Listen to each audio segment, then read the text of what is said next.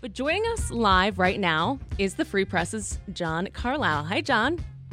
Hi, Amanda. How are you? I'm good. Glad to have you live on the show. I think this is your first time live on Culture Shift. So, uh, you have a great story coming out in the Free Press this weekend.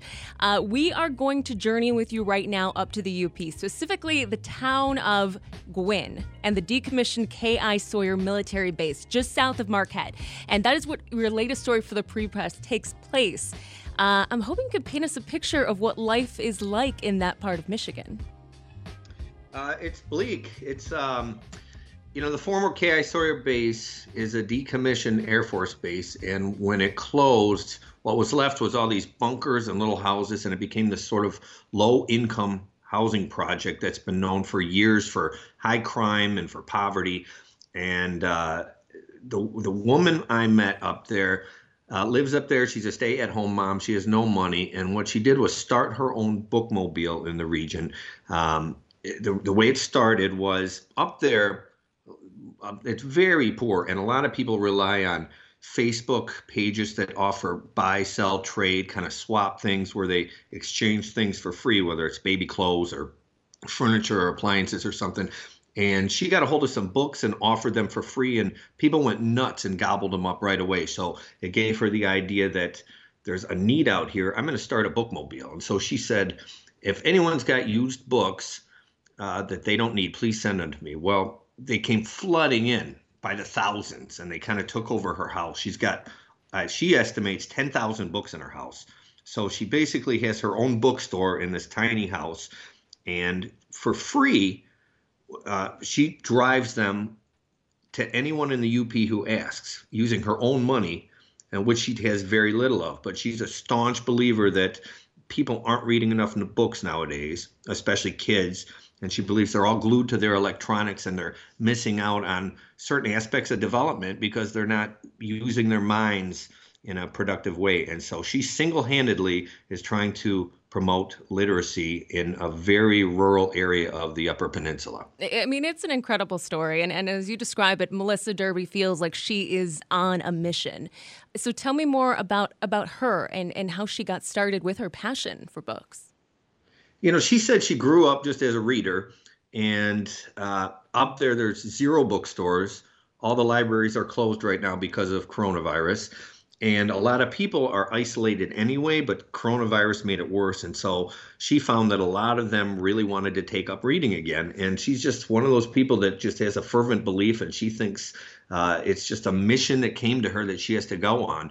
And what struck me about it is just that it's all her own money. And she's very poor and you know to drive an hour in the UP using a truck. She uses her husband's truck. She's a stay-at-home mom of three. She's homeschooling her kids, and she takes the time out to load the truck with books and drive them, you know, an hour, hour and a half away. So there's ten bucks there. She goes to various craft events, which are very popular up there because that's how a lot of people make their money which is a whole other facet, you know, selling little handcrafted things for a few bucks. And she sets up a table for free, but the tables cost money, 40 bucks in the instance of the one time we accompanied her. And so she wound up spending 50, 60 dollars in the course of a day or two just to bring people books for free. And I just thought that was utterly remarkable that someone's uh, doing this just to try to promote uh, books. Uh, you know, your story is coming out this weekend uh, in the Free Press, and of course, go to freep.com to read it. But you didn't send me any photos of it, but I can picture this truck that you're talking about, one of those huge old gas guzzler pickup trucks. So it is a lot of time and a lot of money that she's putting into making this uh, bookmobile a success.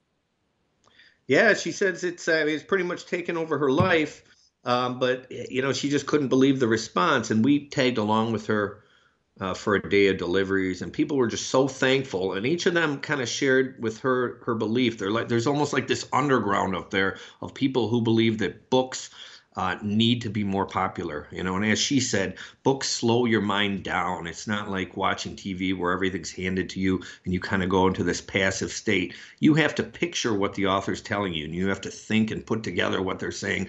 So she's a fervent believer in that. And uh, just based on how many people really took to it, it's fueling her even more. Um, and it's sort of sustaining the thing. The only problem for her is she has no money and she has no vehicle. So Uh, she might have already. I suggested she set up a GoFundMe page because she really needs a vehicle bigger than an old truck full of three kids, you know, running around in the back seat. Um, but she continues to do it regardless of how much it costs her. It's pretty remarkable. Well, I mean, as you say, uh, the response that she's had also is incredible. People donating books for free, they're flooding her house, and uh, they love what she's doing. They're, they're you know, reading is not a lost hobby in the UP. It sounds like. No, and uh, you know that's a good thing. Uh, you know, for people like us and your listeners who generally tend to skew more literate.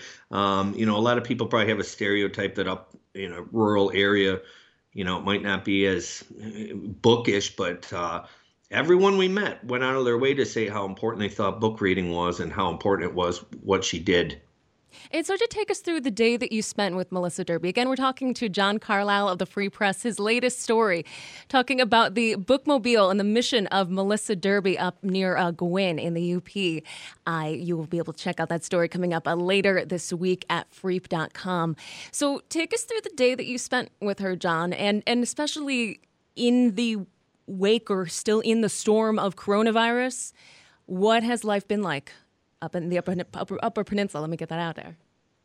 Well, you know, uh, it's like here, but worse because people are more isolated uh, and a little more lonely, and there's a lot of elderly people up there who have, uh, you know, nobody. And I think whatever outlets they had, whether it was going to the store or going to bingo or something, are are canceled. And so the books became far more important to them. It became like an escape. And so her day was I mean, every aspect of it had it had its own story you could go off. She had pop bottles and pop cans that she would collect to take to the local supermarket to get a few bucks for gas. Then she'd put gas in this truck, uh, you know, this uh, very old, you know, probably 10, 12 year old truck and drive an hour to give somebody a single book. And uh, luckily they were appreciative of it and they knew what she was doing. And then she'd hop back in and go to, say, McDonald's to meet somebody because they were nervous about having someone at their house during the time of COVID, or maybe they had a messy house. She'd give them books, they'd thank them, she'd go elsewhere. So it was this long, grueling day with zero reward for her other than seeing people happy to get a book. And uh, it's just remarkable to see somebody with that strong a belief in something as good as book reading. Uh, you know, carry it on despite all the challenges, whether it's homeschooling three kids, whether it's COVID, or whether like when we went, there was a blizzard, a record record-setting blizzard. Um, it, it's just uh, uh, unbelievable to see all the effort she goes to for something as uh, cool as books. Yeah, I want to go back to that word you just used a minute ago, remarkable, because um, you know your work for the Free Press. You have so many incredible stories that you've been able to tell, so many incredible people that that you meet in these stories, or that you allow us to meet. How did you find Melissa? Well, first off, thank you. Very nice of you to say. And second, a lot of it's just luck. And this one, I happen to be looking on those Facebook groups that the people up there belong to. Um, there's several, especially for K.I. Sawyer, there's a ton. And it always strikes me the scale with people without much money, it always strikes me. Whether it's here, if you see someone, they'll be walking with 80 cents worth of bottles an hour and a half to a store. And you think, you know, that amount of labor to get that amount of money uh, is just so different than the world that most of us live in. And uh, for example, she was talking about those swap pages, which is where I found them, and and she mentioned how she got free grapes from someone, and they were they were seeded grapes, no less. They weren't even the good kind. And she noted how it was important now because the grapes at the store were still 89 cents a pound, and you know to her it was worth the extra drive to go get these free grapes because 89 cents is too much. And it's so striking, you know, it's good to remind yourself that people live like that that you have to count 89 cents as something that might make or break you, or that you have to collect a couple bucks worth of bottles just to get gas in the car. And and so that's what fascinated me about those swap pages. You watch what people swap and what they give away, uh, like grapes. You know, it's kind of mind blowing. You know how little people some have, and it's, it's definitely humbling. But yeah, that's how I found her in in one of those communities like that. Like a lot of the stories I find, it's just sheer luck looking for something that uh, is unique and that no one else has written about.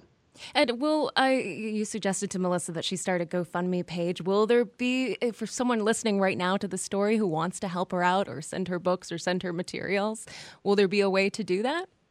Well, I would say so. She has a Facebook page for the thing, and she calls it the Read Up Bookmobile, and up is capitalized, like you know, like a pun for UP. Um, I would say go to that Read Up Bookmobile, and she's active on it every hour, posting what books people, what she has to offer people, and taking requests. Uh, if she has a page on, I should have checked it recently, but if she has a GoFundMe, it would be up there. Um, but you know, she did not ask me to say this. She did not ask for help just having been with her though, I would say she really does need the help. So if there's any way anyone could help her, it's certainly a good cause. And she's certainly a deserving person, and uh, people up there can use all the help they get. So read up Bookmobile. The page is active. Check it out. And if there is a GoFundMe page, I'll put it online in the story. Okay. And again, the story is going to coming out this weekend uh, the, on the Free Press. Uh, freep.com is the website, of course, to go and check out John's story. Uh, what else are you working on lately, John? So that was part of a trip. We went for multiple stories, and the goal was in this year when everything in the news was either coronavirus or election, both of which are clearly important. But um, I, like everyone else, found, found myself doom scrolling through the news till you just don't feel good anymore. And so I thought I would go up and find something that was neither of those things, was something that hadn't been written about, and still had that surreal edge of what I do, sort of a Twin Peaks weirdness um, which will become clear in this story when the photos come out because she's uh, it's I mean ten thousand books in a tiny home uh, is definitely worth seeing. Uh, it has a little hoarder aspect to it, um, but uh, before this, I had two stories. One was about one was very unique uh, when we were driving through Marquette, we saw a young woman standing on the street corner, and this will be this is in at freep.com too. Um, and we she was holding a sign, and you know nowadays you see people with signs. They might be protesting or they might be asking for change. And she was this uh, unusual woman, smiling really wide. And her sign said, uh, "Sending love and miracles." And we thought, what the heck is this? You know? And we uh, went up and approached her, and it turned out she uh, is a resident up there. She's autistic and she by her own admission was very is very sensitive so you can imagine a year like 2020 uh, is wearing on her and finally she just had enough and in her own peculiar way wanted to change the conversation or the vibe or the paradigm or whatever you want to call it. So she made up these very artistic painted signs with rainbows and hearts and it would say things like the revolution of love is here or something. We just found that so fascinating. She wasn't asking for anything. She was just waving at people. She just wanted to uh, just just change the, the way uh, things were going. And so there's a what i think is a great story about her there. And then real quick there was another one about a theater a historic theater in Negaunee. uh, up there whose roof collapsed, and they're scram- the town is scrambling to save it. It's the best building in town, the most beautiful, and they're trying to save it before the rest of the building collapses due to winter. And then we got another one coming after that. So keep checking freep.com. I'm always trying to give people something interesting to read that is not horrible and bad news. And uh, hopefully we'll uh, get that fourth one out soon. This one is out by the weekend. Freep.com slash Carlisle. You can always find my stuff there. Yeah, thank you so much, John. Like, and as we have been here on the show asking a lot of our guests this whole year, what music is getting you through 2020? So I'm on this 1968 kick. I've been going year by year listening to albums and the top 100, and it's just fascinating. We could spend an hour on this. Um, there's some great stuff. And so one album that came out in February or March 1968 was The Byrds, and it was called the Notorious Byrd Brothers, and it was it's a remarkable album, and there's a remarkable song on there that wound up on the soundtrack of Easy Rider. It's called "Wasn't Born to Follow." Um, great song, great sound, great lyrics. Um, it's pretty good. Oh, I got it queued up to play. Thank you so much, John. Amanda, thank you so much. Talk soon. Yeah. And that was the Free Press's John Carlisle. You're listening to Culture Shift here on 1019 WDET.